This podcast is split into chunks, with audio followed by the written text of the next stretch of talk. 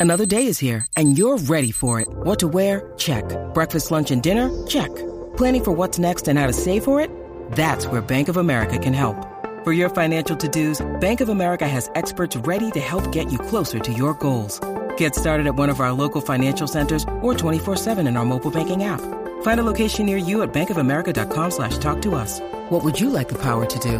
Mobile banking requires downloading the app and is only available for select devices. Message and data rates may apply. Bank of America and a member FDIC. What's up, everybody? Trevor John Wayne here. Very happy to be back on the Hollywood Raw podcast.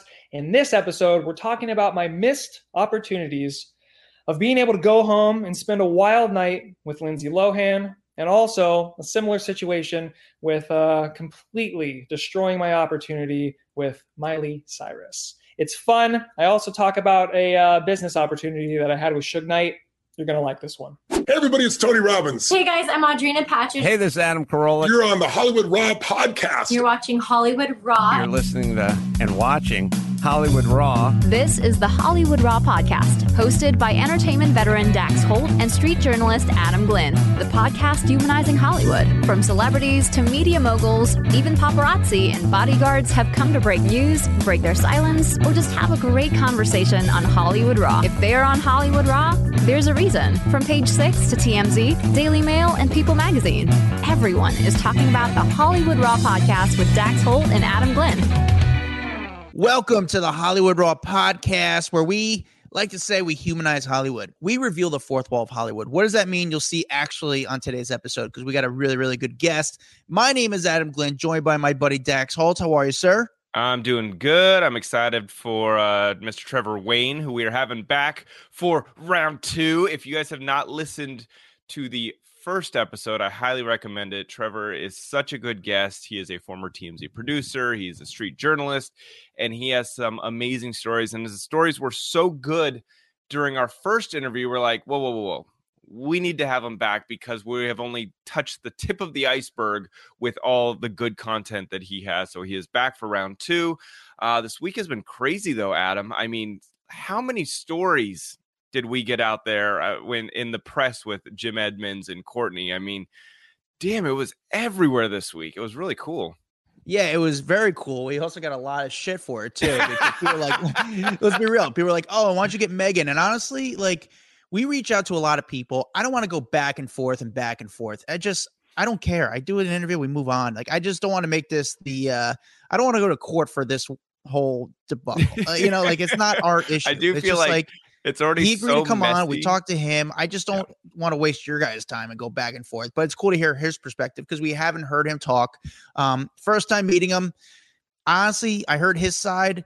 I heard Well, her you know what? side. I don't know what to believe. I her, just her kind of side and if you guys have a chance she did release a whole episode on her podcast uh responding to his stuff so i feel like we're gonna leave it right there he said his side she has now responded and said her side and we are gonna kindly step out of that conversation and Yeah. let them figure it out as parents as you know as humans all of that so I wish them much luck. I do honestly, at the end of the day, I hope that they can find some peace. I hope they can figure their shit out because they have kids involved, and that's all we want. We want them to uh, do what's best for the children.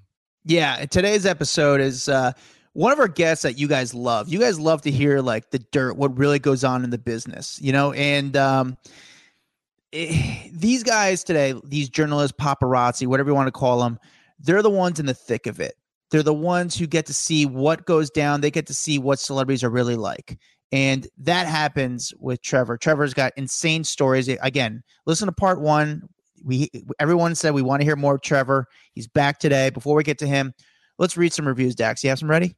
I got some ready. All right. This one comes from more of Margoth, I think is how you say the name. Five stars, con- consistent excellence. This podcast is so different than others. It's refreshing, fact based, a different point of view. They focus on the story and not themselves. Although they do they do share personal experiences with famous people. The show is never about them. It's about the news. I love the different type of guests they have and how much they share. Dax and Adam have great chemistry and they respect each other. Love, love this show. It is one of the those binge worthy shows. I also don't miss out on their Facebook group. Do not sleep on it. They share great things, and the community often has great input on stories, ideas, and for new shows. Emmy Moore. Very nice. What a I like review. I like that not only are you a listener, but you are a Facebook uh, group member for Off the Record because it is it is a fun community. Come join us for sure. For sure. Uh, Dax, you have one more before we get to Trevor? Yep. This one, loyal Juicy Scooper, now real raw fan. Uh, loved your interview with Heather. Legit shocked. I'm just finding you guys binging old episodes while I work in the garden. Cheers to many people driving three hours to come see you soon. Aw. Well, thanks, That Test cool. OGP. Uh, do appreciate that. Test OGP. Thank you. Very nice. Thank you guys. Leave a review. Again, it's best you do to support us. All right, Dax, our guest today. Uh, our guest today, Trevor Wayne. You guys know him, you love him. You requested him to come back for a second appearance on this show. Uh, he is a former TMZ producer, camera guy, and has thousands of amazing stories that we are going to get into today. Uh, Trevor, welcome back. Trevor, thank you for joining the podcast again. Everyone loved your last appearance. And again, if you listen to if you're listening now, go back and listen to Trevor's first appearance on the podcast. Trevor, you were one of the few paparazzi that actually got to cross over and hook up with a celebrity, which I think is every paparazzi's like dream. I think there's one other paparazzi that did that, and he actually had a good one on his resume. He had Britney Spears. You had Aubrey O'Day. Both good. Both good. Uh, but uh, it's funny for you because I can't believe you just compared Trevor to Adnan. I feel like they're in two very different worlds. Two very he's different levels of greasy. Okay. Adnan was a good looking dude from what I remember. He wore a lot of those like puffer uh, vests, though. You know, they were Mhm. never really in. Yeah, but I- diesel jeans. I also the whole time I felt like it was just I don't know, it felt a little dirty to me. I'd love to talk to Adnan though because maybe I got an impression of him that really wasn't there, but it just seemed weird that whole time. You know what I'm saying? Like it didn't it seemed like Britney was so out of it during those days that she was almost like tricked into For a lot of stuff. for sure. yeah, but you don't so Poor Britney, weird. so we talked about your your time with um you know with Aubrey. uh, Aubrey. Real Did you quick, hook Dax, have other you been to have you been to Irvine Spectrum Center since our last? I have not. Not No, wrong. no, I have not Oh. gone down there, but trust me, I will think of you Yeah, next time I go When you down find the carousel by the yard house, just be like, and guys, if again, like Adam said, if you have not gone back and listened to part one of this, all of this will make sense. So pause where Yeah. we're at right now. Go listen to part one with Trevor. Come back, and all of these stories will start to make sense to you. yeah. Okay. Well, did you Uh, ever have hook up hooked up with? Any other ones or come close? Do you have any close Adam. calls? Yeah, I had some fucking close calls, man. More close calls than I did have uh, of closing. All right, which to this day, it's, I, it's not what we want, but still No, cool. it's not. But you know, you got to you got to you got to shoot them all, and hopefully something lands. So, Yeah. um, honestly, one of the ones that I remember most is is potentially going home with Lindsay Lohan one night. Actually, What? sorry, I pronounced her name wrong. It's Lohan, right? I think she's changed it a couple times over the years. We'll go with Lilo. Lindsay. Most people know her as Lindsay Lohan. Yeah, so yeah, yeah. Okay. you almost hooked up with Lindsay Lohan. Yeah, so um, you know, in Hollywood, you would go to the nightclubs on the weeknights, not the weekends. That's when San Fernando Valley and the IE, everyone's coming out from, you know, the nine to five stress they've been put through all week. But if you lived in Hollywood, you would go to the nightclubs Monday night, Tuesday night, Wednesday night, and we frequented the illustrious Bootsy Bellows. Okay. It's on the border of West Hollywood and Beverly Hills on Sunset Boulevard. And um we knew the door guys and we also had a buddy named brett gursky he still works in hollywood and he was our backroom guy the vip guy okay and he was friends with my roommates so on tuesdays we were on the backroom list so this one night we get to bootsy bellows dap up the door dudes and say we're brett's buddies he's waiting for us in the back and they unlock the castle gates and let us back there now, Brett didn't drink, but he always had a bottle of chill Jack Daniels waiting for us. And uh, when we got back there, it was flowing. Couple hours in, it's going great. Just another Tuesday night with the boys. But Lindsay Lohan happens to be on the other side of the room. And my buddy Alex Stone, who is uh, still to till- still to this day one of my best friends, he's a fashion and commercial photographer. Um, he loved pop culture. He loved celebrity news. He still does. Still to this day, when somebody dies and TMZ posts the obituary post, Alex is the first person to send it to me. Like when um um oh my god, why do I always blank out on names? Hoonigan, the crazy race car driver. Um, help me out, guys. Mm, I know you're talking Ken about. Block. know. Ken There we Block. Like Ken Block died last week, and I wake up to a text message from Alex thinking he's gonna tell me, and it's just a fucking screenshot of TMZ's obituary post. So Alex loves celebrities. So we see Lindsay Lohan, and he goes, Bro, bro, bro, bro, bro, Lindsay Lohan's here.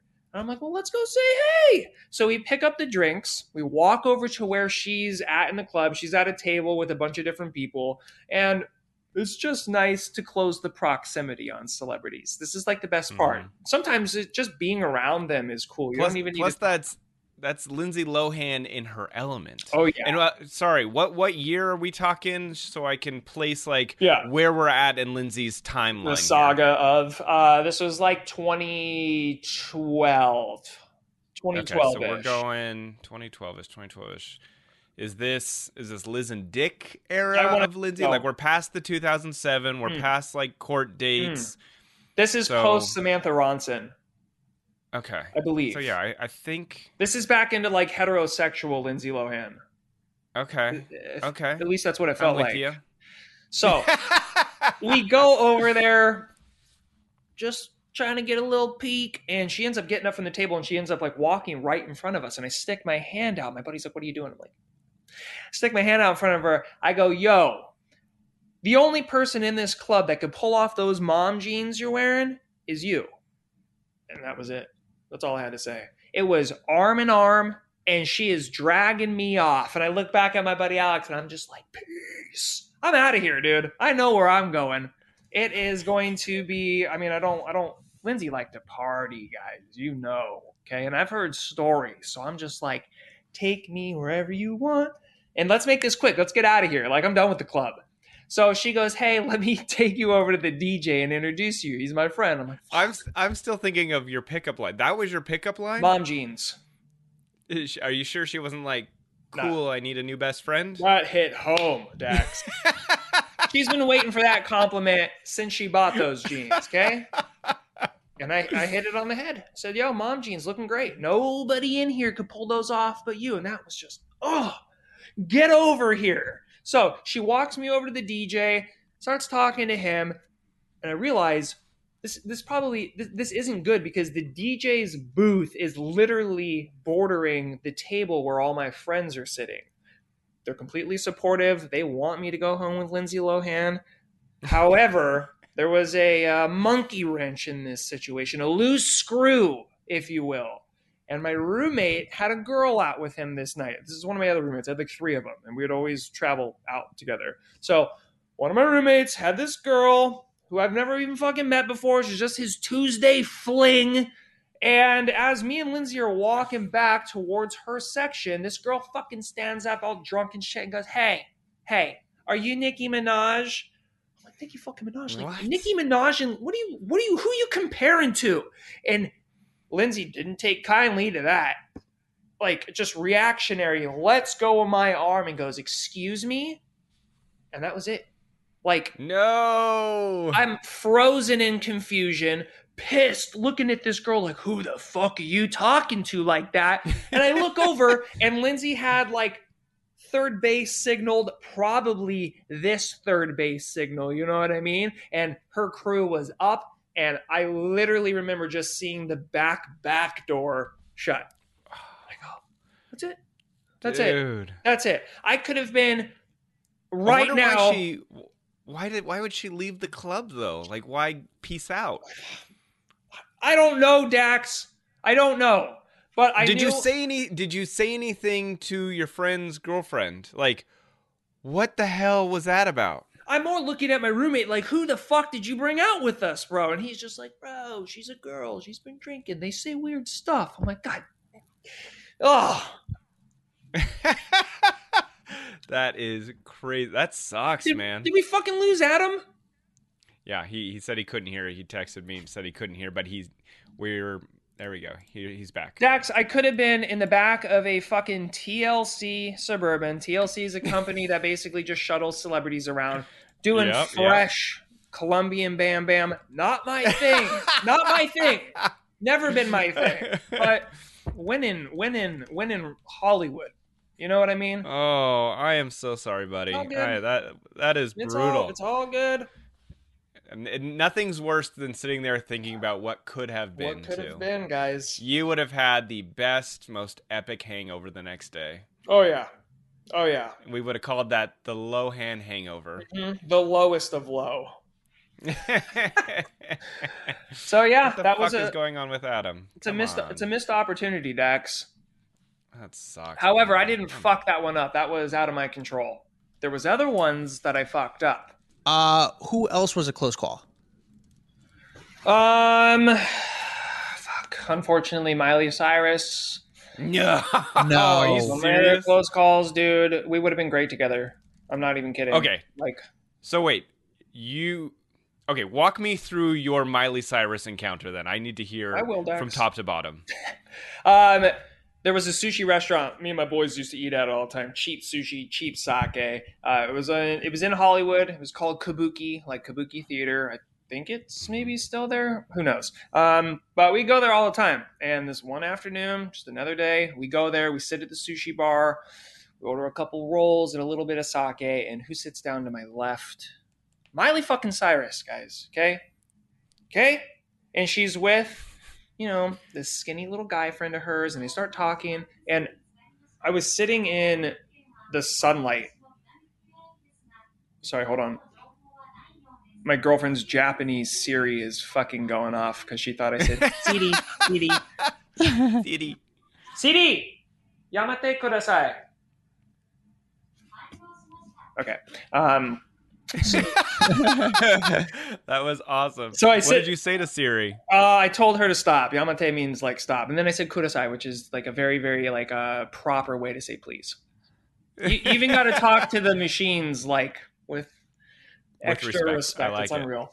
Um, okay, so Miley sits down next to my left, and she's got this like you know little guy friend of hers, and they start talking together, and I'm like, "Oh, you fucking." So I remember leaning back in my chair and doing everything I can to be as like discreet as possible, but like confirming holy shit, it's Miley Cyrus. And I was sitting in the sunlight because I remember I had sunglasses on. And this is what allowed me to like constantly have a side eye on them. And I remember her and him like kind of tapping each other, and she mouthed, "He's cute." I, I'm not like I know what I saw. Okay, so I see he's cute. I'm like, oh, it's it's fucking on. Okay, take a bite, take a swig of the sake. I stand up and I walk just two seats over to my left, and I like put my hand down on the sushi bar and I say, "Excuse me, I I, I don't mean to interrupt." And her buddy goes, "Oh." You're not interrupting. I'm like, great. And Miley goes, Yeah, have a seat. Sit down. What's up? What's your name? And I go, Hey, I'm Trevor. Nice to meet you. I go, Um, to be honest with you, I go, I find you incredibly cute. I go, you're adorable. And that's how I led into it. I just, and this is what I learned as I got older is you don't need pickup lines. You don't need this fluffy bullshit when you're talking to women. You literally just compliment them. It could be anything from their shoes to their fragrance. And To their Here- mom jeans? yeah, to the mom jeans. That that's that's a daring one, but it worked. Um, so I had some experience with how to talk to her without like, you know, just just cut to the chase. Just tell her you think she's cute. But I was also real naive at this time. I hadn't been working for TMZ very long and I know who I am, but I didn't realize how like negative of a stigma the paparazzi carried, let alone TMZ, especially from an A-lister's perspective like mm-hmm. Miley. So I'm talking to her. I tell her she's cute, and she's like, "Dude, I live in Toluca Lake. Where do you live?" I'm like, "I'm in Studio City. We're like fucking neighbors." And she's like, "Do you blaze?" I'm like, "Baby, we're in California." She's like, "You should come over. Music and weed." I'm like, "God is just giving it to me today." Until until I don't know why, but I had mentioned to her something about me working for TMZ, and she immediately was like, "Skirt, you're not cute anymore." I'm like, "No, no, no! Like, look, it's it's still me. Like, I just do this for this company." She's like, "No, you're not cute anymore. Go back to your seat." oh. Fuck, dude. Like my third grade teacher who I'm flirting with. Here's your apple, Mrs. Mrs. Cyrus. She's like, "Go sit down. Go sit down Is and do your weird that, homework." is it weird that I literally feel awkward No. in this moment right now No.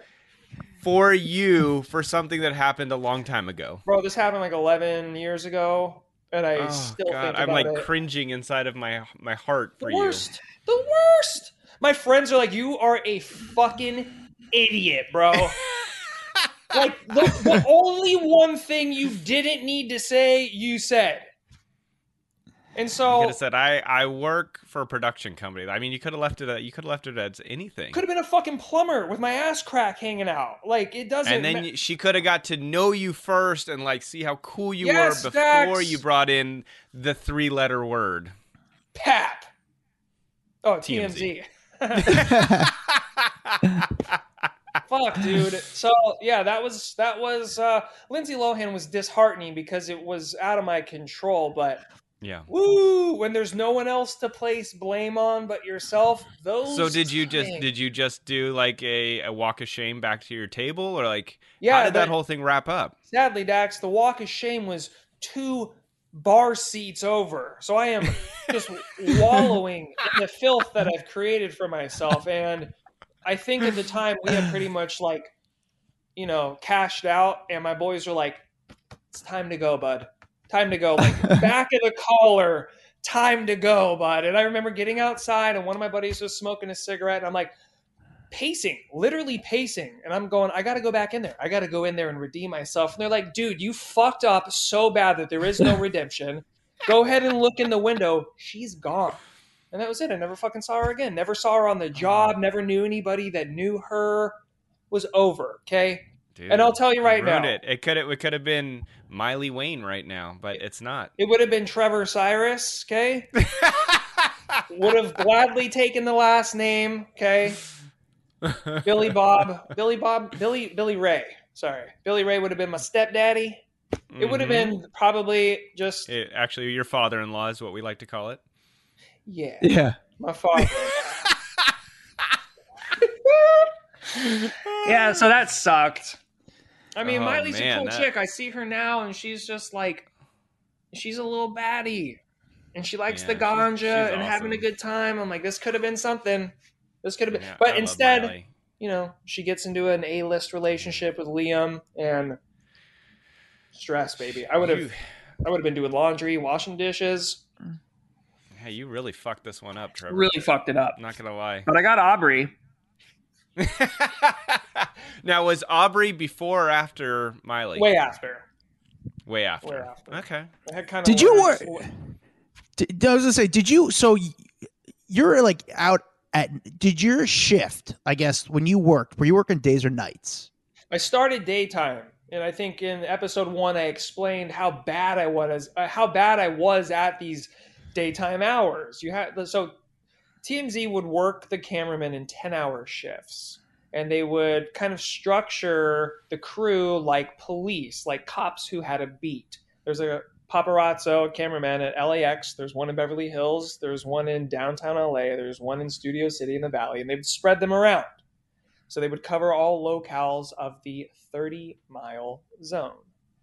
And you would network with other paparazzi that happen to work within your zone, and you guys would, you know, share information and help, you know, get the job done a little bit better. But uh, nighttime was a 10 hour shift, and you'd start at 6 p.m. and you'd go till 4 a.m. Now, as a born night owl, this is where I really honed in on my TMZ experience, TMZ skill, because I just wasn't awake enough. You guys know, you guys know, you guys were courteous enough to start this a little later in the day for me because fucking 9 a.m.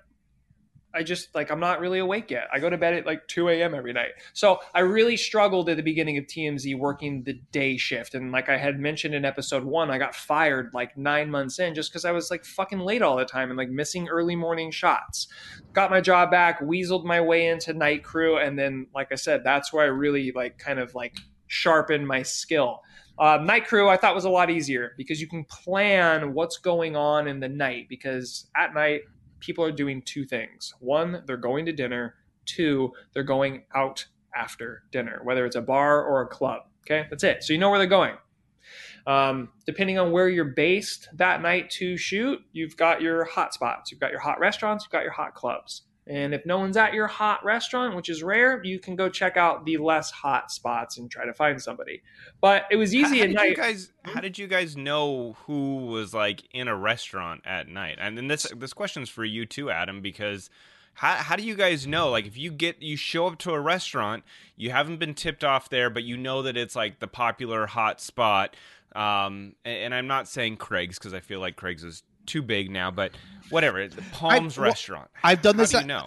I've done this at Craig's. I was just in Miami for last month, and I did it in Miami. I do it everywhere. I just kind of I try to dress um, presentable. I'm not dressing in anything fancy. I'm just looking presentable, and I take a very quick, confident walk through the restaurant. Like I'm either trying to find a friend or trying to meet someone, and I just take a real quick walk through the restaurant, trying to find the table or trying to find the bathroom. And try to spot people in the restaurant. Now it gets weird when if I do find the celebrity in the restaurant and then I go back outside and have my camera ready and the door guy's like, "Wait, weren't you just inside?" And then they kind of catch on. but it's uh it's What a uh, fucking expert, dude. I do. I What mean, an it's expert, Adam. You, you got to do it. I, I just I'm very good at kind of being very nonchalant, like walking in very confident, like I'm there to meet someone. But literally, I'm just kind of taking a, the quickest lap through the restaurant, trying to spot someone. Now it's funny Adam, can I ask? because yeah, why didn't you just ask the door guy? because I don't know all the door guys, and not all the times are the door guys going to help you. Mm-hmm. You know, sometimes the door guy doesn't even is not good at even spotting celebrities that they don't even know. Mhm. So, um, for example, like the restaurant Carbone, they're not going to help me. You know, they're they're used to they don't know who I am. They're just not going to be good. Mhm, But mhm. some places like it's like 50-50. Some places are the place I was just at a restaurant, there's a Greek restaurant, there was a celebrity inside. And the manager was outside. I was like, "Hey man," I told him what I'm doing. I was like, "I, I got a tip here. Is this person still here?" He's like, "Oh, they're. Oh yeah. Uh, what were they wearing?" And he knew, and he was like, "Yeah, they actually just left." And he was right. He wasn't trying to be a dick to me. he He, was trying to help me out. Yeah, do they No, ask you no. guys for money? Like, is it a No, a thing? no, no, no, no. Like they they want a tip for, to give you who's inside. No, I because you know what it is. I don't have money to give, so uh, it, it's I, I don't. I don't have money to give. So Yeah. for they don't. There are just most people. I don't give people money. I, I what I try to do, and because I don't make enough money. I'm gonna be realistic, guys. Like, look at me. Come on. I'm dressed like I'm about to go fucking shovel a driveway. Please, you look But like I, a uh, fucking New York millionaire, bro. yeah, because I have a This the couch. Yeah, Yeah, I have a your, couch. your hat on. Yeah, but know what I do? It's um. Here's what I try to do for my tipsters, and I don't know if I'm giving out the the secret recipe, but at least this is what I've Oh, tried to do. secret. The tipsters, the tipsters I have have become my friends, uh, and it's I don't want to put money on because again, I don't really make that much money, and there's no, there's no really definition how much money the tip is going to be. So what I try to do is develop relationships with these people, and I always try to. I always ask people if they can meet anybody, who's the three people they want to meet. I, mean, I have a good memory. If people give me the three people they always want to meet, and when I have a chance or an opportunity, and I run into someone who someone says they always want to meet, I try to bring them around so they get to meet the person they've always wanted to meet. And that goes a longer way than money. Because once you bring money involved, they expect cash every time. But sometimes you get a shot and there's no money involved. So there's no way to really, like, you don't make any money. So there's no way to, like, just guarantee money. It just gets really gross and weird. That's why, uh, you know, working for TMZ, they've got fucking cash. So it was easy to kick 50s out to get some info. Well, Trevor, would, would you do the same thing? Would you would you walk through a restaurant or something like that? Yeah. If, uh, I would uh, Yeah. constantly do the fake phone call shit and just put my phone to my ear. But the worst is when it was like showing my home screen, you know, they were just clearly like indicating that I'm not actually on the phone. Um, but uh, I remember one time. I time. call that the Paris Hilton, yes, the dude. fake phone call. She was Paris great at it. She was really good at it. Um, she made it look good. I remember one time getting a tip. Um, so this is a little different. I had a tip, but I didn't have confirmation that they were actually inside. So I did have to go inside and do some recon. And it was for Vince Vaughn, and it was in Santa Monica. And I remember looking around the entire um, uh, like landing area and not seeing him, but then having to like go up the mezzanine. Isn't that what it's called in the second level? The mez. I think it's called the mez in the restaurant industry, The guys. loft? The mez. It's like the second floor. Okay. So I walk up the staircase, and lo and behold, there's my there's my boy Vince. What's up, baby? And I remember like going into the bathroom, which like the door like was like straight to his back, and just going, "I got you." but yeah, I so remember, did you film him when he came out? Yeah, he wasn't cool, unfortunately. Yeah, Vince doesn't like uh, cameras. He's I- not a fan was- of the camera. I was trying to like give him that fucking swingers baby shit, and it just like really was not landing well. he wasn't so rude. It was his buddy, and this was the thing: is like celebrities' buddies would always like get more agitated and aggressive than the actual. that funny? It's Yeah, like they feel like they need to protect their Yeah. their friends or whatever. Get the fuck out of here, bro. douchebags. Yeah, exactly, exactly. It's like, dude, Vince is cool. He's just not talking to me, but he's not like irate. And that's where situations would get like a little dangerous is when these like X factors would come into play, like friends of the celebrity that are doing too much. It's like, dude, maybe this is your first time experiencing being with your friend who's a celebrity and a paparazzo shows up, but they're used to this shit. Yeah. Like all they do is just go zip, and I don't really have know- much to work with. It's funny how like people can easily like criticize, you know, camera guys out there. They're like, "Oh, you didn't ask the right question. You're dumb." And I'm thinking if for someone who's never been there and never seen what it's like to have to come up with a question that's smart, that's relevant, that's newsworthy in 4 seconds, shit is not easy.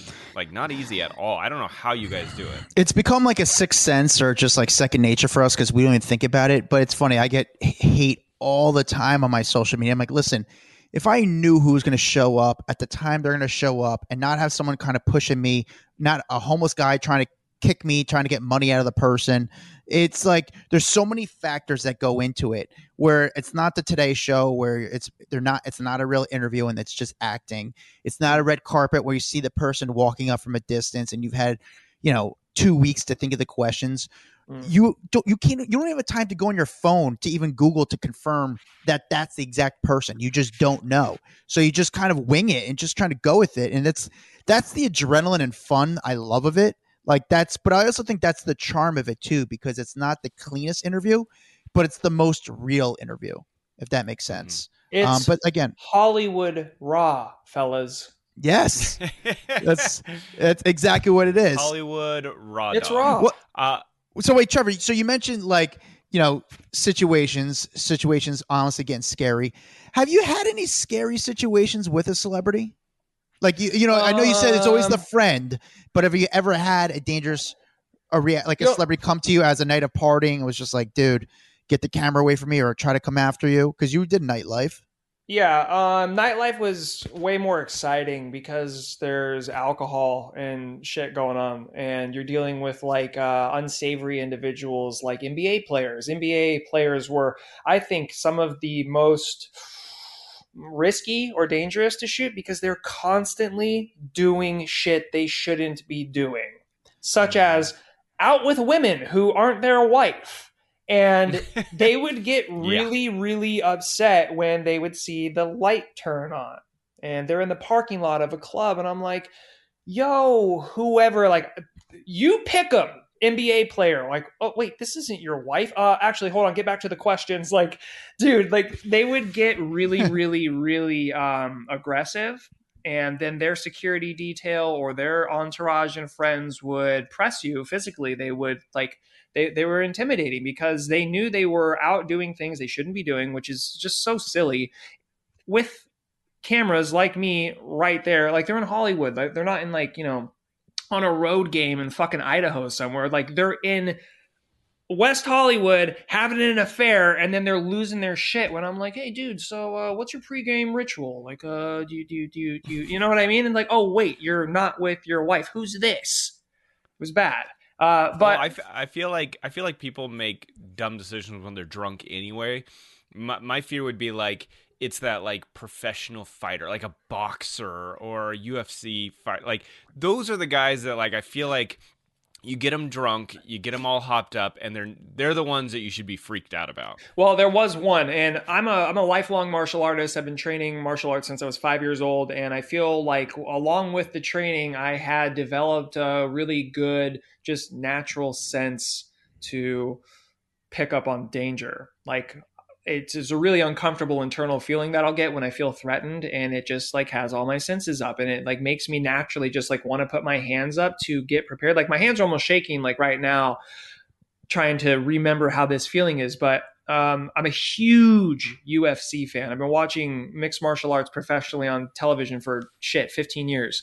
And Nick Diaz, who is one of my all time favorite mixed martial artists, Nick Diaz, brother of Nate Diaz from UFC, he was coming out of a club one night. It was uh, One Oak on Sunset. I had met Nick once before, and it was on Melrose during the day, and I lived on Melrose, and I was just walking across the street to get a sandwich from the deli, and I lived on the like western side of Melrose, and it was more of like the fashion district as opposed to like all the pot shops, tattoo shops, and stuff. And so it was real out of place to see him there. He was just fucking standing on the corner of my street. and I'm like, Nick Diaz? And he's like, Yeah, what's up, bro? I'm like, Holy shit, I'm a huge fan. Can I get a picture with you? And for me, being a paparazzo, if I'm ever requesting a picture from a celebrity, like that's like uh, uh um starstruck shit. Like I don't need a picture with any of them. You're Like I'm having a full conversation with you, but for me to want like a picture with you to like immortalize this this this run in that that means a lot. And so running into nick i actually probably could find the photo but uh it's me my little sub sandwich and my bag of chips and we're just standing next to each other. Super cool. And then months later i'm out in front of this club and i see nick. I didn't know he was inside but he's real identifiable. He's like you know he looks like a pro fighter. He's got curly brown hair. I know him. And he comes out of the out of the club and he's like kind of stumbling, but he's fireman's carrying a girl out of the club, like mm-hmm. full on, like bashed her over, Over the head on the inside. And no, I'm just kidding. She's probably drunk. So he's carrying her out, and he's with three guys. One of them, who I found out was his manager. So I run across the street, light on, camera on. Yo, Nick, what's up? And the look in his eyes was pay per view, main event. I'm his opponent, and he's going to tear my face off. It was fucking frightening.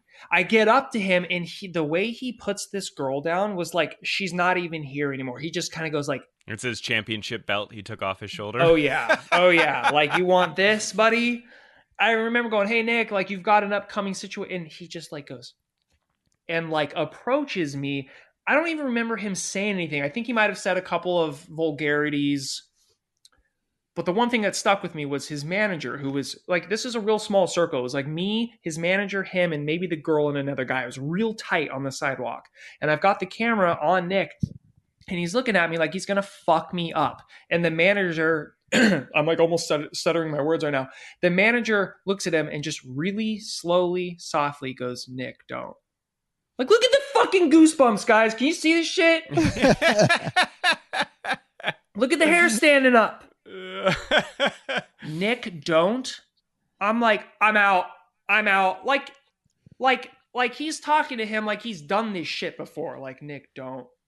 Like, so, dude, trembling a little bit. So that was Yeah. my like probably potentially because I know also you know that dude would, like you said, Dax, alcohol, professional fighters. He's very capable of destroying me. Uh, that was a situation that was just a little um, Uncomfortable. yeah, it was it was it was unnerving to say the least. Did I did I ever tell you guys that I when TMZ first started, I actually did go out in the streets to like film. Like they they tested me on it. I sucked. I was awful. It was like back in the TMZ days when we didn't know what our voice was Hmm. and so we were covering red carpets we were covering junkets and gifting suites and all this crap and until we kind of realized like people don't really care. Like people don't want necessarily red carpet it's too bleh and people don't give up great answers on red carpets. Um, fashion is like maybe the biggest thing but you can get that out of a photo. You don't need you know an interview on a red carpet. And so they would send us uh, i remember i got sent to like the desperate housewives set once got nicolette sheridan like her dog hanging out but i was so nervous the whole time i was literally like it was in Burbank somewhere at like a shopping center, I think it was. Um, I think there was like an IKEA there, and I was up on the second story of this parking garage, like in the stairwell, like looking over the edge, like worried someone was gonna see me filming them, and I was like, all like the whole time freaking out. I remember getting some of the um, American Idol contestants every. So this was like season three, I think, like when Katharine McPhee was on and they would um they basically we found out that they would go to Buca Beppo's after the taping night. That was where production would take them. Isn't that a weird location? Mm. Buca di Beppo. Adam, what do you think of Buca di Beppo as a, uh, you know, a Uh, man from New York City? I mean, listen, I think it's an interesting got spot, but you, you go from uh, you go for whatever is good. But it's, I mean, actually, I've heard good things about that place, so I think it's pretty solid. I'll tell you what, though, I always, I used to always love people I know, like that I'm friends with or close with, to come with me to work and and, and see mm-hmm. what I do on the streets because it's a very ballsy job. Just think about it: a celebrity, A list, B list, C list, D list, is walking down the street. They don't know what's going to happen. Okay, they don't know. They're just walking down the street, and you have to pull the camera out in front of random people, make a scene possibly, and try to get an interview out of them. Like it's a very, very ballsy job. And I remember I like had like a, a self reflection. I was like, I don't know if I feel like a good person doing this because it was so like ambush. But then I realized like I could do it in a way like in a dance where there's like a little bit of charm to it. Like I realized like if I saw a celebrity down the street, I don't just run up to him with the camera. What my strategy again is what I would do is I would get in position where if they're walking down the street, I would get like 50 yards ahead of them in the direction and put myself in a position where they kind of walk towards the camera. And I want them to see me. I'm not hiding. I want them to see me from a distance. Therefore, if they keep walking towards me, I know like, hey, they might want to talk. Or B, they might want to engage. Or C, if they cross the street after they see me, that means A, they're not into it. So it was just like, I'm not like just boom, gotcha. It was more like having them walk into it. Um, it was a little bit more heartening, but it is a very ballsy job. Like anybody who like shit talks us and says, you know, oh, I could do this. Oh, you ask stupid questions. I'm like, try it. Then let me know how you do because it's not easy, dude. It's so Hmm. ridiculous. I was I was such a bad paparazzi. Adam didn't even want to hear the end of my story. Yeah. that's how bad of a paparazzi I was. yeah, no, it's. I, but you, I'm sorry. I just, uh, it's just. it's not an easy job. It's like it's nerve wracking. It's kind of freaky. You never know what like people are going to respond to you about. So they clearly they did not want me out in the field anymore, and I had to leave that to the professionals. You're like too you cute Yeah, I don't even say we're Good professionals. at We're just. Yeah, I don't know if we're professionals. No, we're just you ballsy. are good at what you do. Don't don't take that away. Like, uh, I. No, I. the I fact that you can ask questions in two seconds, they're newsworthy, they're amazing. Like what you guys do is a talent, and people don't appreciate that talent. Thanks. Trevor, Thanks, have you have you actually filmed any iconic people? Like, there's a difference between celebrity, A list, B list. There's a difference between like movie star, and then there's iconic people. And I remember one of my iconic people I've gotten was one was Cher, and I got to interview Cher, and it was weird. It was during uh when Trump was becoming president, roughly, and she was like involved with some protest in New York City. I remember seeing her on the street, and she was going to go on a, a stage just speaking. She's just standing there. And I said, "Hey, can I speak to you?" And she was super cool. I interviewed her. I even said, "Can I get a photo with her?" Absolutely. I got a great photo of me and Cher, which is like Mm. insane, like to the point where it was Cher. I didn't even know if it was her. I was like, "Are you a real person?" Because she was just Mm. standing there, not even a lot of people with her, no entourage. But for me, uh, uh, you know, again, I'm, I'm curious. You're who you got to see iconic, but mine was Prince. And all of a sudden, I saw a name on a car on a black SUV outside the Ritz Carlton, and it was like it was a good car. When I mean a car, it was like it seemed like it was a nice SUV where they're going to pick up a celebrity. And there was a name on the car, and I googled the name of the person, and it was like a keyboard or guitar player for Prince's band. I go, this is weird, and I'm just going to stand here, and have my camera ready. And after waiting there for like five minutes, Prince comes running out, not running out, skipping out. Prince was skipping out of the Ritz Carlton super quick and jumps in the car. And I Love was it. like, holy shit, it's Prince. Like, I never thought in my life I'd see Prince. Sure enough, about 10 days later, he passes away. And it was one of the last shots of Prince that anyone's that anyone's ever saw. you got it. Have you ever a like met anyone iconic and B had like one of those shots where it was the last maybe time we saw the person? I hate how you set that up, Adam, because it kind of coincides with my failures of not reeling the big fish of Lindsay Lohan in, not reeling the big fish of Miley Cyrus in. And here is me not reeling in the big fish of an iconic individual. Okay, you ready? Yep. The We're buckling up. Hold on. yeah, it's We're not ready. that good because it doesn't have a climax. It just tapers off, and you're like, "That's it." Whitney Houston. Oh, okay. Whitney.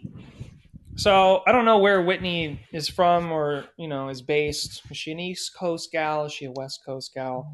But um, at the time, she was in Beverly Hills, and I would see her driving around this white Escalade often. And once you know a celebrity's in town, they've got their car and they're frequenting. Um, it's easy to kind of spot them. And I was never really good at this, um, spotting cars, spotting license plates. Um, a fun trick, especially if you know you can you can apply this in real life today. If anybody ever rear ends or not rear ends you, sorry, if anybody ever hit and runs you, all you need is the make and model of the car, the color, and the last three digits on the plate.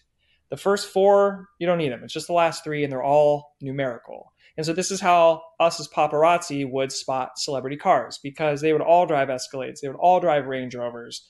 So it would be like Kim Kardashian, for example. She had a black Range Rover, but the plate was 664. So that's how you would know it's Kim's car. So I'm in Beverly Hills. The sun is set. It's dark out, but I see this white Escalade driving around and I look at the plate and I'm like, holy shit, I think that's Whitney Houston's Escalade. So I start to tail it. And the closer we get to Beverly Hills Hotel, the more I feel that this actually is Whitney Houston. So at the time, I was doing what's called uh, double dipping. I don't want to admit this, but you know, being a young buck out in the streets, you got to make money any way you can. And double dipping is when a paparazzo is, uh, you know, pretty loyal to an agency, has their agency, but is also shooting on the side and giving that content to a different agency. So I had a still camera at the time, TMZ strictly video, but I was trying to make extra money, I'm trying to fucking hustle. And TMZ paid you salary. There was no bonus structure. So, you know, it was great because if you didn't shoot anything that day, you still get paid. But if you shoot Whitney Houston and she dies two days later, you get paid the same. So Mm-hmm. I followed this white Escalade into the Beverly Hills Hotel valet uh, drive-through thing, and this is it's, all learning experiences and judging the situation. But I fucked this up because I had my still camera on right next to me in my passenger front seat, but I didn't bring it with me when I wanted to check to make sure this was Whitney getting out of her car because hotel security is real gnarly. There was a lot of people out front, and I really didn't want to um, bring any attention to myself. I'm trying to stay pretty pretty low profile here.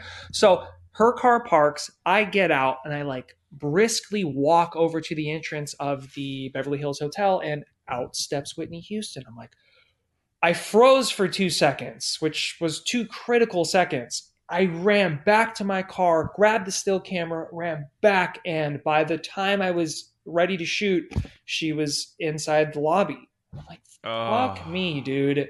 Like, I'm not gonna go into the hotel and shoot her. Like, I miss Yeah. I missed my shot. I had told one other pap that she was staying at the Beverly Hills Hotel. That's all I told him. I go, yeah, Whitney Houston's staying here. You know, up to you on whether or not you want to wait for her to come out. Well, he did, and I believe he got her just going to like a coffee shop or getting something to eat. Real simple. Well, the next fucking day, sadly, she tragically passes away, and And he that- got the last shot. that pap who I told about her whereabouts, who got the last shot, that fool made so much money. He was a Latino guy. He made so much money that he went down and opened up a fucking huge restaurant in Mexico. Okay? Oh my god. And he would tell me, Trevor, if this wasn't for you, I wouldn't have been able to open up a restaurant in Mexico. He's like, I'm supporting my whole family. I'm like, Jesus, dude. Like, oh, oh my god and you know what's really funny is had i just had this in my Yeah. pocket i would have been able to go get get get get get get get get and those would have been the pictures i needed whereas before Wow. just not having the big camera in my hand not being ready just fucked that up so iconic adam i saw prince once didn't really do anything for me um, Yeah. but i i missed out on this whitney houston shot that probably would have made me some shekels Wow, that's crazy. Like I, it just reminds me of how like Lisa Marie Presley was literally out. We were all seeing videos of her literally 2 days earlier and then gone. Yeah. You It's- know, it's You know what's so funny? I- I had a thing where um I so we used to see Joan Rivers all the time. We saw her all the time. It, it was it was such an easy shot to get, and Joan Rivers was one of the best people because she was always nice. She was Yeah, always yeah. fun. She was cool. She was pleasant. She was always good for jokes.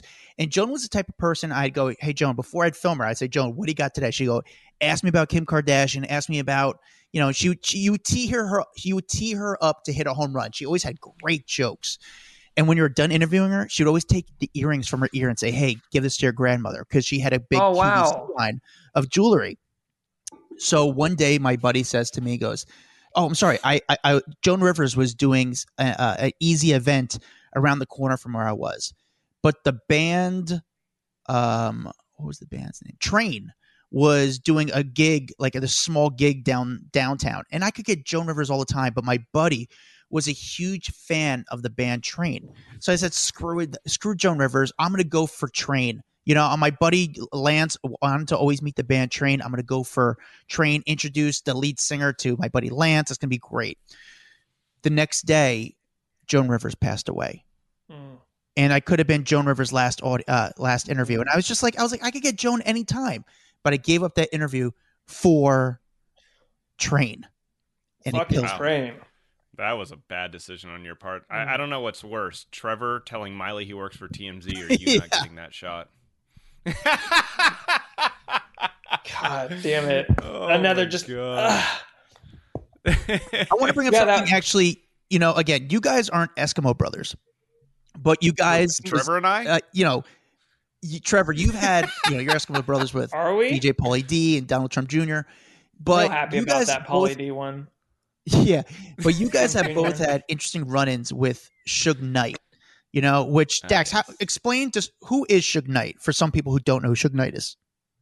Uh, Suge Knight is a music executive in the rap world, legend. Uh, he ran uh, Death Row Records. Um, was in the car when Tupac was shot. Like he's just like a really, really well-known individual in that in the rap world, but like also a really scary guy. Like. You hear stories about it. Wasn't he the one that allegedly held like Vanilla Ice over a Yeah, yeah, ledge yeah, yeah, yeah. by his feet? Like, Yeah.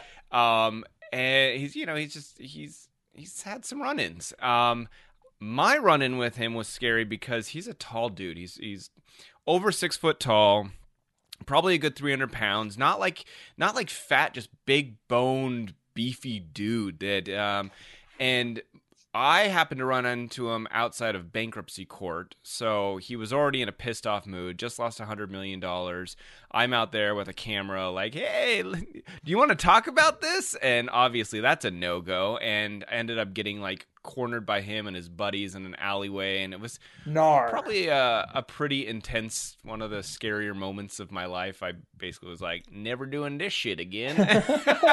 I don't know if I did any camera work after that. That might have been the catalyst to the end of me filming in public, honestly. Dax's paparazzo career fucking started at Buca di Beppo with like the very desperate like housewives cast who were just like waiting for someone to talk to, and then ended with American Idol cast. Him, yeah. him getting cornered in an alley by Suge Knight's posse.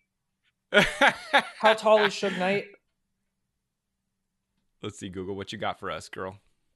Siri says six two, but I think that's a mistake. Six- He's like seven two. He is huge. He's a big, big man. Yeah. Um, and so that that was a scary moment for me. But like, was your moment scary? Were you? Did you have a good shit with Suge Knight? Uh, my moment with Suge Knight, my moments with Suge Knight started off great, but then they got a little weird. So I had a setup shot with him. Now, a setup shot is when TMZ corresponds with the celebrity or the subject and tease them up. So it doesn't have to be TMZ. It could be anyone Anybody. out there, anyone that just like you need a shot and you talk to them and they say, okay, I'll be here, here, Yeah. uh, so I can get my word out or Right. whatever. It's relatively staged. They know a cameraman is going to come and impromptu interview them. So that's what happened.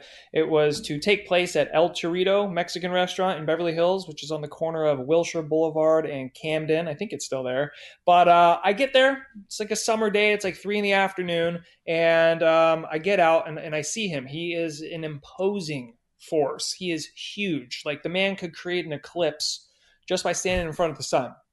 So he's with his like I don't know three or four year old daughter, and they're walking up the sidewalk. Again, I've, I'm prompted this whole thing is set up. He knows I'm coming. And so I open up the camera. I go, Mr. Knight, good afternoon. How are you, sir? Uh, I got a question regarding. And he goes, not today. I'm like, the fuck you mean not today? I'm like, this is all set up, dude. And he's like, not today. I don't want to, I don't want to deal with the cameras. And I'm like, uh, Mr. Knight. No, no, he goes, I said not today. I'm like, okay, okay, okay, okay. So turn the camera off.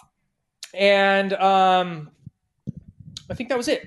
I like, I, I, I I walk up to him, we get close, and I'm like, this dude is huge.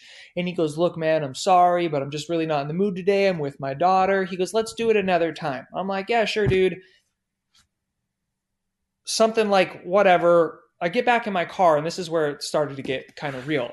Is he said he didn't want to do the shot, so I, I left him alone. I got back in my car, and then I was either texting Diana saying, "I don't know what the hell just happened, but the setup shot ain't ain't, ain't going through. Suge doesn't want to do it." And like the Eclipse I mentioned him to be, I had a sunroof in this vehicle and it was open at the time. It was summer. He fucking leans over the sunroof and like my entire car got dark and I'm like, what the fuck? and I look up and he's got both of his arms on the roof of my car and he's leaned into my sunroof. And he goes, Say, man, like, I'm sorry we ain't gonna do this today, but like, let me get your number and we'll coordinate setting up a shot. I'm like, all right. So he goes, what is it? I'm like, 858. And he goes, 858. Oh, Dago? You from San Diego? And I'm like, yes, sir. And he just goes, oh, shit, you like the Chargers? And I'm like, fuck yeah, I love the Chargers. He goes, hell yeah. He goes, we got to go to a game together. He's like, I got box season tickets. What? I'm like, fuck yeah, let's go. And so he's like, all right, cool. Give me, give me the rest of your number. So give him the rest of the number, and he's just like, shit, man, football, Dago. He goes, you know what? Get out the car, man, and let's do let's do this interview right now. And I'm like, seriously? And he goes, yeah, I'm ready to do this now. Get out. I'm like, okay. So I get out of the car. I'm like, all right, this is what we're gonna talk about. He goes, cool, cool, cool. He goes, but I'm not gonna be answering any of your questions. I'm like, what dude and he goes my daughter gonna be doing all the talking i'm like your daughter is four years old sir like i really don't know if this is like what we're looking for today but fine fine fine so i ask him a question as he's like now it's a real setup shot i go mr knight just walk this way i'm gonna ask you a series of three questions and we'll be done okay and so i ask him question number one and he just goes and like points to his daughter and she just goes me, me, me, me, me. i'm like all right uh, question number two he just goes baby girl answer to man. And she gives me like like an inaudible fucking answer. I'm like, this is not going to be producible whatsoever. so I wrap up the shoot, done. I go, Mr. Knight, thanks so much. And he goes, absolutely. He goes, come over here. Let me talk. Let me talk to you for a second. Grabs my hand and like, like, like in the movie Friday when like Debo would grab Craig and Day and like pull him in real fast, and it's like this violent. He brings me forward and he goes, "Say, man." He goes, anybody out here ever given you any problems, any trouble? He goes, you call me and I'm gonna send a couple motherfuckers down to deal with them. I'm like, like my heart. I'm just like, Mr. See, Knight. I was gonna be one of those motherfuckers that were dealt uh with. huh. I go, Mr. Knight. Mm-hmm. I go, I am beyond uh, uh, uh, honored that you'd offer me such protection. I don't think I need that type of services out in the street. He goes, just you know, but that's what he told me. He goes, if anybody's ever fucking with you, give me a call and I'll send some motherfuckers down to deal with them. I'm just like, yo, I'm in the mix, baby. I got backup now. so I was like, look, cool. Thanks for letting me interview you. Let's go to a Charger game sometime for real. He goes, yeah, yeah, cool, cool. So at the time, I was working on a bunch of different projects. And I think I had mentioned to you guys last time that a lot of these projects had stemmed from the wild run ins that were going on in my daily life in TMZ. And my buddy Josh Sandoval, who's still an who is still an executive producer to this day in LA, he's from my hometown in San Diego. And him and I linked up one night at a Dodger game because he was working for the LA Times and I was working for TMZ. And he was like, dude, what are you doing at this job? Like, I got to hear more about it. Let's go to a Dodger game. So we go to a Dodger game and I start giving him the ins and outs of what I've been doing. He goes, this is the craziest shit I've ever heard in my life. Like, I've got to write an article on you. Like, I won't say your name or anything to get you in trouble, but like, I'm like, bro, you should come on a ride along. Like, just come on a ride along. Come sit in my car for the next three or four days and we'll see what happens. And I took him to like doorstepping Lindsay Lohan's house. I took him on the craziest fucking car chases where during the day, I called it the snake, where there would be a line of cars, six, eight, ten cars deep, chasing celebrities like Lindsay Lohan, Britney Spears, Kim Kardashian. And I called it the snake because if the snake broke a link, the guys who didn't make that red light would be fucked. So it was imperative to stay bumper to bumper with the other paps in order to not have any cross traffic Not care through. about the lights. Yeah. Exactly. So I'll and like the celebrities' assistants were really good at this shit. They would drive kind of slow, waiting for the yellow, then the red, and they would run the red, knowing that all the paps, 10 cars deep, would have to do the same thing if they wanted to shop. And guess what? We gonna do it. But it was I, saw, I saw it with my own eyes. Dude, I saw Britney Spears. it was And I- crazy. I, saw a pap line of yes. 50 fucking pap cars following her, not caring what lights. I mean, it was the wildest thing I've ever seen in the streets of LA. And they, it was just car after car after car after Yep. car.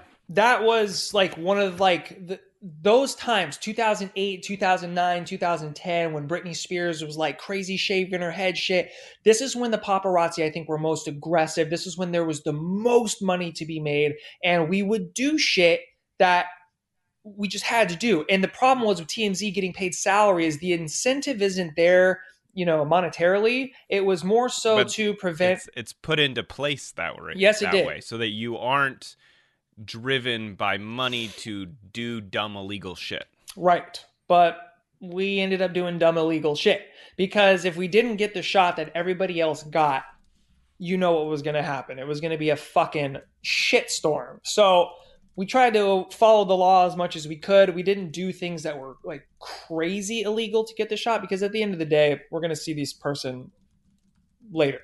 We'll have another opportunity. But those car chases were fucking insane. And my buddy Josh came along with me and started documenting everything we were doing. And when I would run into somebody of some sort of influence or interest, I would always text or call Josh and be like, dude, I'm about to shoot so and so. He'd be like, this is fucking great, Trevor. This is what you need to ask them. And then pitch them this. See if we can form a relationship with them on the side. And so I, I told him one day, I go, dude, I'm, I'm about to fucking shoot, shoot Suge Knight. And he's like, holy shit. Like, you know, see if you can network something with them. I didn't have to do any of that because Suge is the one that took the reins on like inviting me to the Charger game, et cetera, et cetera. So what happened was is I gave Suge my phone number, okay, with hopes that he would call me for a Charger game. That's not what happened. What happened was is I relayed to my buddy Josh that I had met him and I told him what happened. He goes, "That's fucking crazy." And you know what? No one's ever done a documentary on Suge from Suge's point of view on like what happened with all the Tupac stuff and all of that. Like no one's told Suge's story. So Josh, my my creative partner, who was a writer, drafted up this really rad documentary treatment. And he goes, Trevor, I need you to reach out to Suge and pitch this to him. I'm like, fuck. So I call up Suge and I'm like, yo, Suge, it was a pleasure meeting you. Um, my partner and I drafted a documentary about you. We want to tell your story. No one's heard your voice on this, and we want you to tell the tale. And he was down. He's like, Yeah. He's like, I'm interested in this. He's like, Why don't we take a creative meeting together next week? I'm like, Sure. When and where? He goes, 5 p.m., Four Seasons Hotel, Beverly Hills. Meet me there. I'm like, All right. So I get hooked up with my buddy Josh. We drive over to the hotel, and we see Suge and he's out on like the patio smoking cigars with like dangerous looking dudes, like four or five of them. And I walk up and I go, Mr. Knight, good afternoon. Nice to see you again. This is my creative partner, Josh. He's the one that's helped me draft the uh, documentary we'd like to talk to you about. He goes, Yeah, yeah, cool. Go inside and wait for me. Just go sit at the bar. Like, okay. So Josh and I go in and we sit at the bar and we literally sat at the bar by ourselves for an hour. An hour.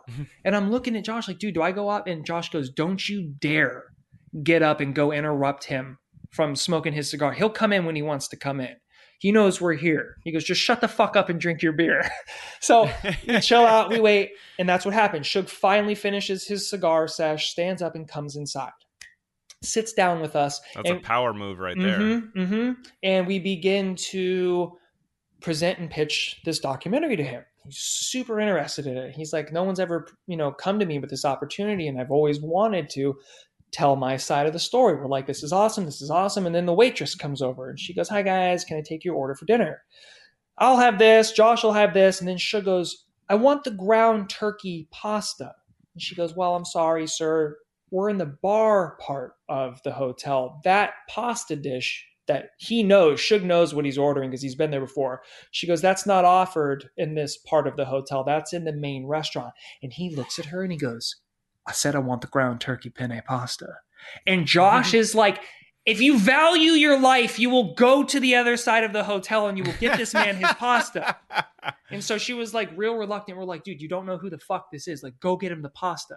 So she ends up going and getting him the pasta. As soon as it gets delivered to him, we're in the middle of like creating this this this project with him. And he leans over to my buddy Josh and goes give me your give me your finger. And so Josh like gives Suge his finger and Suge grabs his hand and puts it on his skull. And goes do you feel that?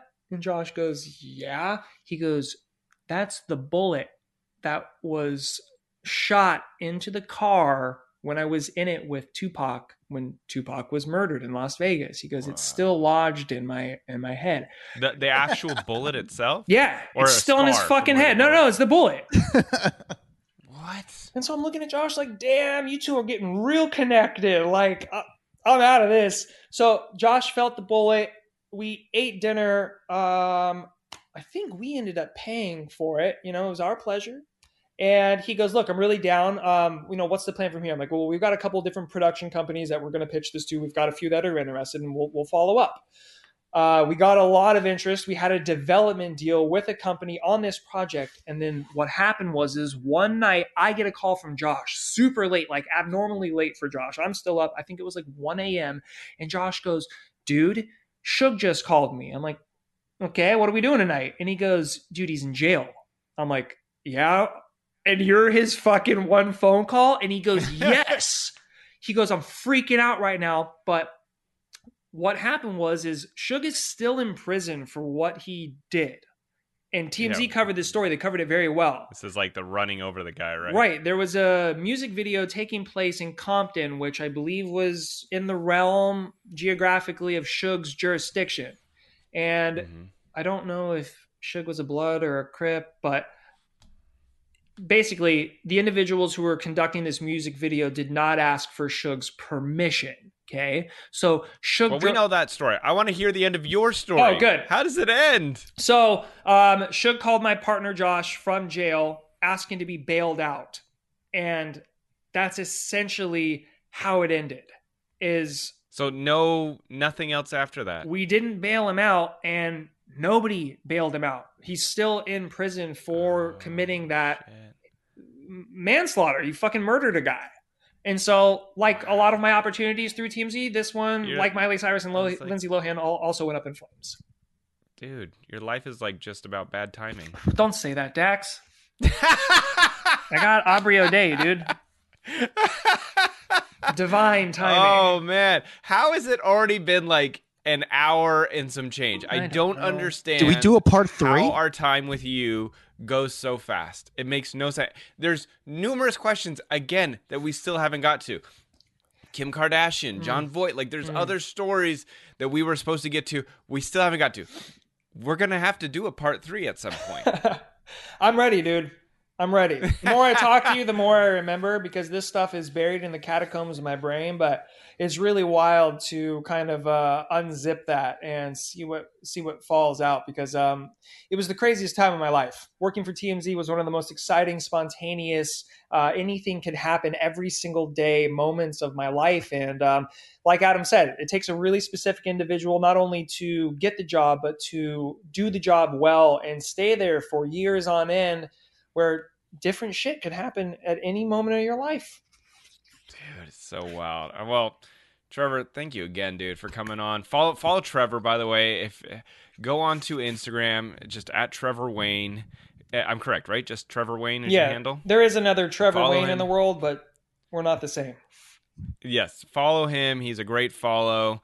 He's already got a huge audience. Um, but dude, I we're we're gonna have to have you back. Um, I we've never had someone back this quickly, by the way. I appreciate it. Uh, but I think much. I think your your stories are just so fun. You're so compelling, uh, and you- you're a good storyteller. Thank you, on on top of it, which makes it fun to even just listen to uh, your adventures uh, through Hollywood. So thank you for coming back on, um, and we're gonna do it again. Thanks for having me, guys. Uh, I very much appreciate it. Dax, this weekend, go to the Irvine Spectrum.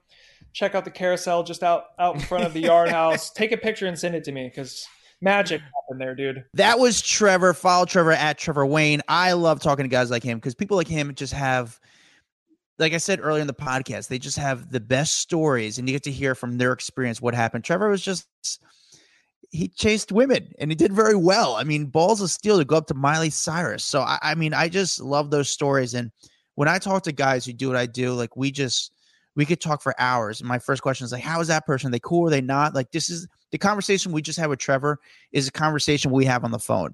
Um, I don't know. I love those guys. So, you know what? There's there's not so many guys who are willing to talk. You know, there because I don't know for some reason it's a it's a it's a tight knit community because there's not that many people have done the job or who do the job, but not many want to tell us stories. And fortunately for us, we've had a few very very good guys and people that shared some of just some of their stories because they're just incredible stories.